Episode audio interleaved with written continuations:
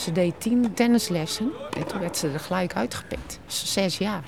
Of je doet iets en dan ga je er helemaal voor, of je doet het gewoon niet. Als is toch een klein spelletje, ik zal moeten winnen, zeg maar. Van mijn kleins af aan was het al zo.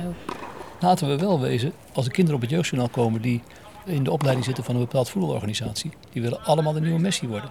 Dus onderschat alsjeblieft de drive van deze leerlingen niet. Die is fenomenaal.